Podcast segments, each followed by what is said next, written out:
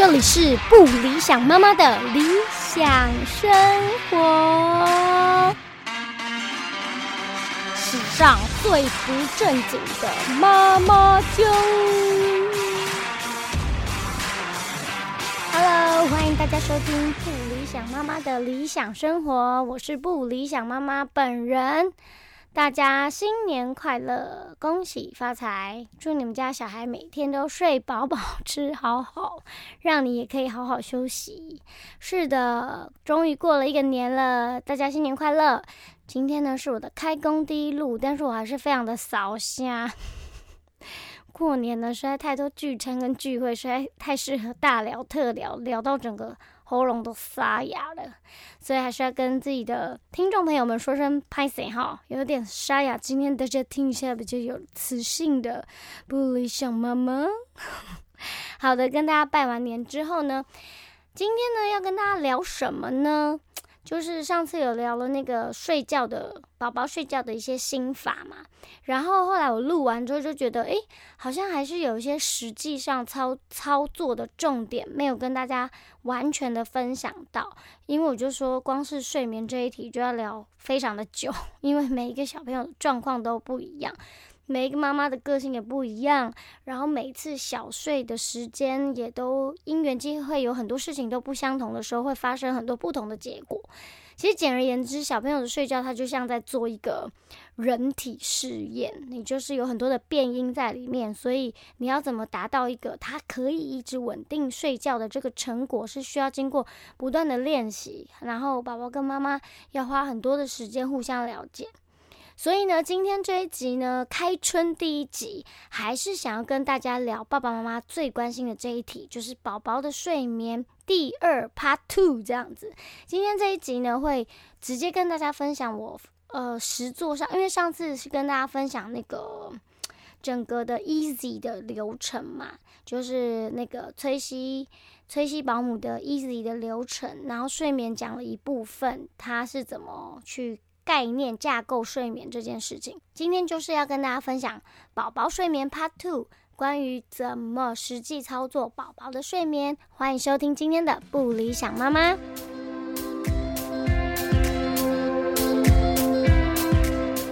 好的，那上一集呢，我在我的 Facebook 上的粉砖有分享，就是跟就是上一集宝宝睡眠的那一集的连接，我有贴上我们家宝宝的那个。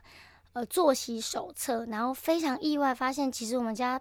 弟弟好像两个月，两个月又几天就已经睡过夜。所谓睡过夜，就是很多派别不同，讲法不同，但是大家基本上认知就是，当你的宝宝可以连续睡超过五个小时不起来，他就是所谓的睡过夜。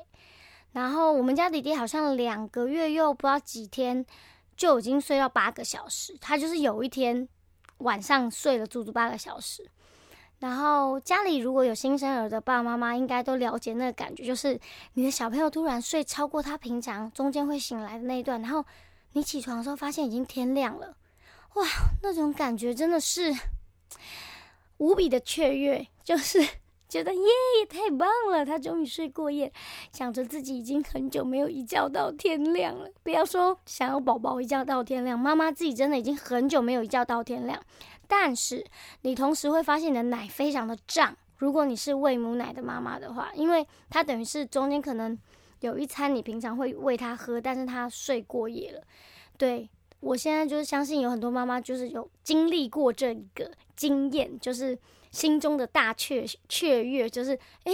怎么天亮了？这样子，其实我们家弟弟那个那一次第一次睡过夜，其实也没有就没有因此而一直维持下去啦，中间还是一直不断有中间爬起来要找妈妈，或者是想要喝奶的状况。所以其实，嗯，我想跟大家讲是说，你延续了某一种做法，不管是亲密育儿，还是百岁医生，还是我喜欢的这个天才保姆的这个做法。或者是你从你妈妈或者是好姐妹那边听到的一些做法，其实这些做法都不是马上就会见效，因为它不是一个设定按一个钮就好，它是需要花一些时间去内化，包括妈妈的作息还有宝宝的作息。那所以呃，崔西呢在他的书里面分享的睡觉的在增订版的这一本里面。他很明确的就讲出他使用呃 easy 这个这个方式到睡觉这个步骤的时候呢，它有一个非常有名的方法叫做抱放法。抱放法就是那几个字，抱起来跟放下去的方法，就叫做抱放法。是的，这个方法呢，听起来你应该就知道它的意思，就是把宝宝抱起来或放下去这样。那你看他的做法、实施方法，你看起来也会觉得非常的容易。但是实际上呢，你就知道嘛，不管各行各业都一样，当你理论套用到现实生活的时候，还是会有很大的落差。尤其是你的宝宝个性可能跟不是那么平易近人，不是那么平易近人的个性的时候，的确是要花一些时间呐。那抱放法呢？简单的说法就是说，宝宝在睡觉之前他哭的话，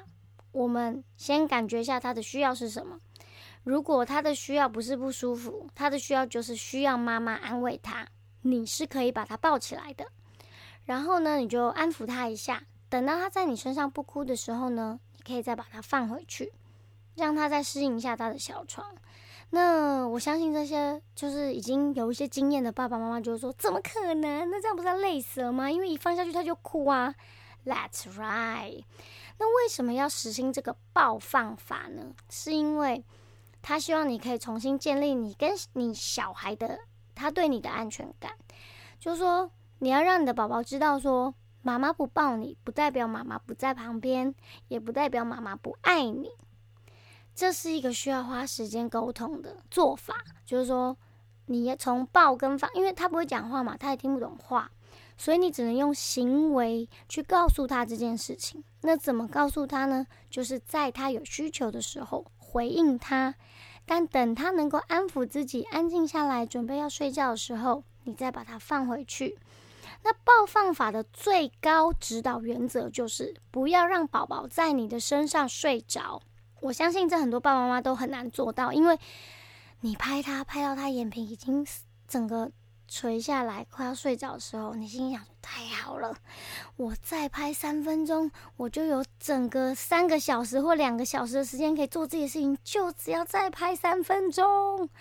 对我知道你心里有这样的小剧场，所以你不愿意把它放下来。但是这位施主，我告诉你，为了长远未来的呃舒服的生活。还有宝宝跟你之间的连结关系，我真的建议你还是把它放下来。就是说呢，嗯，你要让宝宝习惯他是可以自己睡着的，这就是最高指导原则。最高指导原则的做法是，不要让宝宝在你的身上睡着，然后在内心的层面跟内在的层面是让宝宝相信他有自己可以让自己睡着的能力。这两件事相同的嘛，就是做做法跟内在的呼应嘛。所以这样讲起来很简单，但是我相信知道大家如果就是正在这个阶段，爸爸妈妈觉得真的超痛苦的，因为就是我讲，你觉得你再哄三分钟他就要睡着了，但是你要想看看哦，这样的日子你想要过多久？对啊，他一二三四个月的时候，真的都还很可爱，然后就是一个小动物，然后你很依赖他的依赖。所以你会很希望把它放在身上，可是你要想着，随着他渐渐长大，以及你跟你的老公工作慢慢回归常常规跟正轨的时候，甚至你还有二宝，或者你已经脱离月子中心的时候，你还能这样子抱他多久？对不对？这是一个很实际的问题，因为就是我上一集有讲的，对宝宝来讲是不公平的，你不能说他现在很小。我六个月再让他学着自己睡觉，我八个月再让他学着自己睡觉，我一岁让，那对宝宝来讲只会是为什么昨天可以，今天不行？妈妈，你是不是不爱我了？对，你很容易只会造成这个，反而是反效果，因为他会觉得妈妈你一直把妈妈或爸爸或阿妈，你们一直告诉、一直教我的是，我需要你们的时候，你们就是用。抱我，我才能够睡着，这是我们互动的方法。但是为什么你今天突然不抱我了？所以呢，这个是一个很需要下定决心的事情啦。我只能这样讲，就是当你已经没受够了，你的生活乱成一团，然后宝宝永远睡眠都睡不饱，然后你也很疲劳的时候，你真的要下定决心去面对为什么你的宝宝会这样。是不是他身体不舒服呢？还是他永远没睡饱？他中间醒过来的时候，就是迷迷糊糊醒过来的时候，发现你不在身边，他就很惊慌。因为我上集有讲过嘛，其实小朋友最好是让他在睡着之前就知道他是睡在这里的。他在你身上睡着，你把他放回去，他中间醒来，他只会想说：“我怎么在这边？”叫起 d o 妈妈，Where are you？这样子而已。他心中是无限的惊恐，所以他一定会哭啊，他就会爬起来。但实际上他并没有睡饱哦，因为其实大人也是嘛。其实我们睡觉中间都会会有翻身或或者是懵懵懂懂起来的一些瞬间，那宝宝也是。但是当你没有让他知道他可以自己在自己的床上睡觉的时候，他只能在大人身上睡觉的时候，他中间醒来，他就会无限的惊恐，因为他就想说这里是哪里？对。这是一个心理的状态。那我觉得，当然是及早从月子中心或者从医院回家的时候，你们就可以开始让他知道他是可以自己睡觉的这件事情，大家就会都好过一些。第一个是他不会刻意被养成一定要依赖爸爸妈妈才能睡着，再来是他也能够好好睡觉，然后你也可以有好的休息时间跟更多你自己的时间。所以这是为什么？我觉得还是要让小朋友在一个固定的作息跟以及他自己能够睡觉，这是很重要的一件事情，是为了他，也是为了你。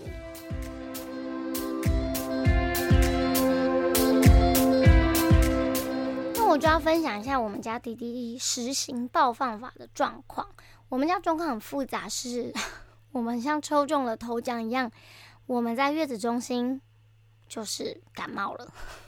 我们家的宝宝不知道为什么在月子中心抱回家的的前两天，就是要退房的前两天，他就开始流鼻水跟咳嗽，然后我就想啊，麻烦了，哇塞！因为其实我经过第一胎，其实我第二胎非常坚定，就是回去就是要立刻执，就是立刻执行他自己睡觉这件事情，因为其实他在月子中心就没有养成习惯嘛。我上一集有讲嘛，就是月子中心的护理师并不会哄每一个宝宝睡觉，他没有办法，所以其实每个宝宝都是自己睡觉的。其实你不要养成他那个习惯，他就不会变成那样。那是因为我们回到家之后，宝宝重新认识了新的环境，他非常不安，所以他需要更多的安抚，然后他就慢慢的变成了哄睡这样子。那这下惨了，因为其实宝宝只要一生病，他就会更需要安抚，更何况那时候我们又要回家，所以我就想啊，哇塞，这次的一开头就会很不顺，因为他回来我就必须要非常非常的照顾他，尤其是大家知道，如果宝宝生病就特别特别的黏，因为他身体不舒服，然后他又没办法讲，他就只能一直依赖着妈妈。甚至是就是要不断的吸妈妈的奶头，他才会被安抚下来之类的。就生病的时候特别棘手，更何况我们那时候是要从月子中心搬回家的时候，所以呢就很辛苦啊。那个做完月子后回来那一个月，在他感冒好之前，还是掉入了那个明知不可为而为之的那个哄哄睡这样，因为他身体不舒服嘛。那大家都人之常情啊，就是说，我觉得实行各种方法都还是要回到爱这件事情啦。对，就是为什么那么难，就是因为我们觉得宝宝的需求大过于我们自己的需求嘛。对，好，拉回来，反正回来之后他就是很不舒服，流鼻水啊，咳嗽啊，你他而且那么小，才刚满月，其实你真的很怕他鼻塞没办法呼吸之类，因为他那时候小，非常非常小。好，然后就那一个月就又很痛苦嘛，爸爸妈妈每天抱，然后睡不着，然后有时候甚至要抱某一个姿势他才愿意睡觉，所以爸爸也很崩溃，然后妈妈也很崩溃。然后他感冒好了之后呢，我就想说，好，不行，时间到了，我们就是要痛定思痛，回到这个正常的作息的练习。所以其实就是我们因为有第一胎的经验，然后加上看了这些书，跟我很认同，所以很快的我们就回到了。呃，自己想要的那个步伐，就是说吃完睡，每天都是在这个循环当中。那弟弟呢，基本上就是一个脾气非常不好的射手座男子，就是很急啦，然后很不喜欢被规定这个规定那个。但是即使他的个性是这样子，他其实呃，大概回家之后感冒好之后，他每次的小睡，大概月月龄两个月、三个月、四个月之前，他每次小睡基本上都可以睡到两个小时到两个半小时，所以他就是一个。正向的循环就是睡眠是充足的，然后吃奶也 OK，但是还是没办法完整的睡过夜，他还是会大概醒过来两次，呃，基本上是我才记得是大概一点一次跟四点一次，四点这个 timing 就是我们家姐姐小时候也是这样，不知道为什么，反正就是一点一次，四点一次。那六个月之前我都还是会喂一点凌晨一点的那一餐的奶，就让他再喝一下，就所谓的夜奶。然后四点那一餐呢，我大概我大概四个月之后就不愿意我自己本人啊，不愿意喂四点的那一餐。那大家就问说，那这样怎么实行呢？因为他就会一直哭。对，这就是又要开始实行暴放法。暴放法就是宝宝快要睡着的时候，把他放回他该睡觉的地方，然后他转醒之后，他就会生气。但其实我发现，如果你的宝宝睡觉之前身体都是健，就是舒服的，没有什么哪里痒啊，或者是不舒服。然后睡前的那一餐奶有吃饱的话，然后一点的那个夜奶你有给他吸一下的话，那其实四点清晨的这一餐奶呢，他基本上他很困，他只是干一下，他可以又躺回去睡。崔西给的方法就是他快睡了之前把它放回去嘛，然后大家遇到的就是他他放回去他就开始哭嘛，那你就可以转变其他的方法，比如说拍他的背。轻轻的拍哦，不要拍那砰砰砰！因为我发现呐，就是爸爸妈妈为了要让小孩知道自己的存在，就是妈妈在这里，爸爸在这里，反而都拍的很大力。但其实他不需要那么大力，你就要轻轻的拍他就好了，就是很柔顺的拍他。然后呢，越拍越慢，这是我的做法。他快要睡着的时候，把他放回他的床，然后轻轻的拍他，节奏可以越拍越慢。那我基本上我自己自己发明的方法啦，就是因为他那时候很小嘛，然后他需要拍，有时候我会拍屁股，拍背后拍屁股，我都会拍心跳的节奏，很像一首歌，什么情歌的没有，心跳节奏就是蹦蹦蹦蹦蹦蹦这样，我的拍的节奏会是这样。那为什么呢？因为就是想说，诶，他小时候住在肚子里面嘛，然后对于这种震动是特别有有，应该是蛮熟悉的，所以我后来拍我拍我们家弟弟就会用这种心跳的震动的感觉。那他快要你感觉他越来越放松的时候，就可以拍越来越慢。那越来越慢，可能就是一拍一拍这样慢慢拍这样。那你也可以摸他的背，就是有一阵子都是要抓头，所以每个小朋友。所以每个小朋友每个阶段需要的安抚其实也都不太一样。那我记得崔西的第二本就是实际操作手册的那一本有讲，大概呃八个月还是十个月之后呢，其实你给他太多的拍的震动，会反而影响他睡眠。就是他快要睡着了，你拍他，他又醒过来；你拍他，他又醒过来。这样就是拍拍的这个动作。其实尽量可以慢慢降低成什么呢？崔西的建议是唱歌，声音，声音会是另外一个催促他睡觉，不是催眠他睡觉的方法。所以我一强弱，我个人的强弱是在身体上拍睡，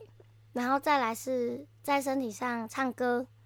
然后他快睡着的时候，把他放回床上，他开始骚动嘛，我就开始拍他，拍他可能会加一点唱歌。那如果我那天嗓子不舒服或不想唱歌，我就会只有拍，然后越拍越慢，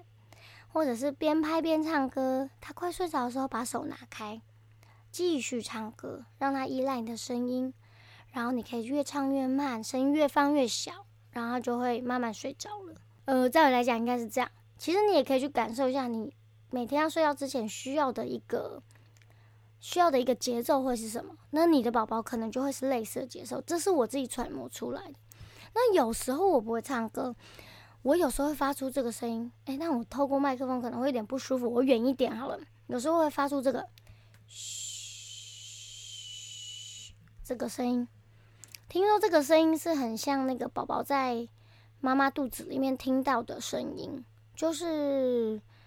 嗯一个白噪音吧，可以这样讲。那我也不会这样长音的这样，嘘，一路发下去，因为妈妈也是会没气，好不好？所以我都会是我远一点哦，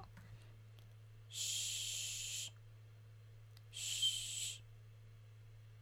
这样子。就是他如果快要哭起来的时候，我就会发出这个声音来告诉他说：“妈妈现在在你旁边哦，不用害怕，妈妈会陪你。可是你要自己睡觉。”这我觉得抱放法很多的细节，就是我一开始讲的那样，就是你要让他知道爸爸妈妈都会陪着你，可是你要自己睡觉，因为那样你才会睡得好。然后你依照这个逻辑去跟他沟通，因为我就讲他不会讲话，然后你讲话他还不听不懂，所以你所有做的事情就是要强化这个概念而已。对，这就是我操作的心得跟方法。那弟弟在大概八个月之后就可以真的完全睡过夜，而且我们家弟弟，而且我也就不想跟他睡，因为我上次在婴儿床的那一集有讲我们家的布置，就是。他的房间有一个他自己的婴儿床，然后旁边有一张单人床，因为我要喂母奶，半夜比较方便，我不用从主卧室跑过来这样子。然后大概八个月之后没有喝夜奶了，我就不睡他房间了，因为我不知道妈妈、其他妈妈或者是新手妈妈或者在怀孕的妈妈有没有听说过这件事，或自己有这样感觉，就是你生了小孩之后，你真的会变得非常浅眠。就是你的小朋友，不管是翻身还是他只是做了一个发出一个很小声音，你就会马上醒过来。这个我好像有看过类似的报道，就是这是一个动物性，因为妈妈就是我们哺乳类的小朋友，我应该说人类的小朋友很很没有行为能力，所以很需要那个母兽，就是我们就很需要妈妈的照顾，所以我们天生的基因里面，母母亲的基因里面就会有。当当你分娩完，甚至你开始有乳汁的时候，这个整个系统就会开始运作。就是你的小朋友一举一动，你就很容易被他召唤，这样子 召唤母兽。Yes，就是我们。对，所以就是因为这样，所以我都睡不好。然后他大概八个月开始可以睡过夜之后，我就离开他的房间，我就回我房间跟我老公睡，我就不想跟他睡了。然后他如果半夜醒过来，我就会让他哭一下，因为其实八个月，你对你的小孩应该也都非常了解了，就是他这个哭是什么意思，你可以大概知道，他是肚子痛，还是他是睡噩梦突然醒过来需要被照顾，还是他真的肚子饿，还是怎么了？其实大概你的小朋友跟你相处八个月，基本上你大部分都知道他的哭是为了什么，所以。在这个安全的前提之下，我就回我房间睡了，因为我真的没办法那么浅眠，再跟那个小动物睡在一起，我整个晚上都睡不好，然后第二天早上又变超暴躁的，对，所以嗯，基本上晚上的暴放法就是这个实行方法。那其实崔西就会讲说，其实晚上睡觉的那一那一餐奶跟他睡前的仪式是最重要。那这个我在上一集都有跟大家分享了，如果大家还想。更清楚的知道的话，也可以回到上一集听一下，然后参考一下这一集我操作的方法。那现在我们家弟弟已经两岁，快要三个月了，基本上他的睡眠就是睡前还是要拖蛮久的，就是睡觉之前。然后哦，提到就是我们也戒了他大概喝母奶喝到上次有分享嘛，喝到一岁，然后奶瓶我们在他一岁一个月的时候就帮他戒断了。那戒断就有一阵有一阵子很躁郁，因为那个吸吸吮的动作对他来讲就是一种习惯的安全感，所以当我们突然把奶瓶从他生命中移除的时候，他我们大概有一个月的时间，对，差不多，他半夜还是会爬起来哭，因为他就是可能睡觉之前没有得到足够的吸吮上面的安抚。但，我们现在的做法就是还是让他喝鲜奶。但是就是用杯子，那让他还是有个睡前奶的这个进食的仪式，然后回到房间刷牙，刷刷牙完之后的事情都跟以前是一样的，就可以先抱一下，然后回到他床上拿他的娃娃，唱歌给他听，拍一下，然后基本上我们应该八个月之后就是。开始不夜奶之后，就是让他都，我们也不再怎么爆红了。他就是睡在他的床上拍睡，那他就会找各式各样的姿势想要睡着。就是其实小宝宝他们还是希望他们会愿意自己睡着的。你你要相信这件事，因为他们常在哭的时候，爸爸妈妈就会一直内心小剧场，就想说他没办法，你看他哭的这么可怜，他就是需要我抱。对啊，他他需要你抱，原因是因为你这样教他，所以他只知道这个方法。但是你要知道，这个方法对彼此都非常辛苦，对吗？而且说真的，就是这样一路下去，到了一岁两岁，你是这样陪下去，其实他的那个断舍离会越来越辛苦，因为他已经完全内化成自己的习惯了，他就没办法转换。然后爸爸妈妈也会很辛苦，这就跟 借奶瓶啊、借奶嘴其实类似的状况。但是睡眠绝对是非常重要的一件事。如果他睡不好，睡很浅，睡不安稳，他整个人的个性跟情绪都会非常差，然后连带影响到照顾他的人，真的，然后他也吃不好。所以我觉得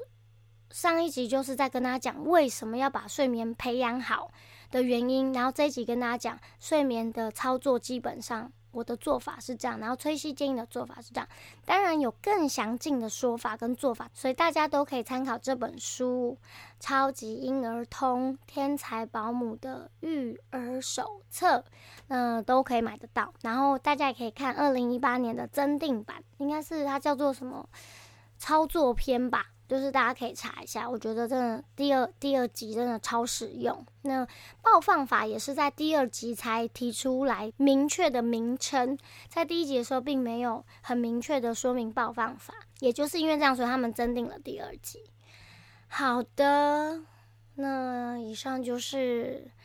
不理想妈妈操作爆放法的一些心得，还有我一些真正操作上面的做法，跟大家分享喽。也谢谢大家今天的收听，祝大家新年快乐！呃，新的一年呢，全家呢都平平安安、健健康康。还没有生产的妈妈也都顺顺利利的完成你的生产，好好体验这个。对啊，听我节目的妈妈今年也都要生了吧？对不对？应该大部分很多都是牛宝宝吧？恭喜你们，家里会有一个非常健康、有活力的小朋友加入你们的生活。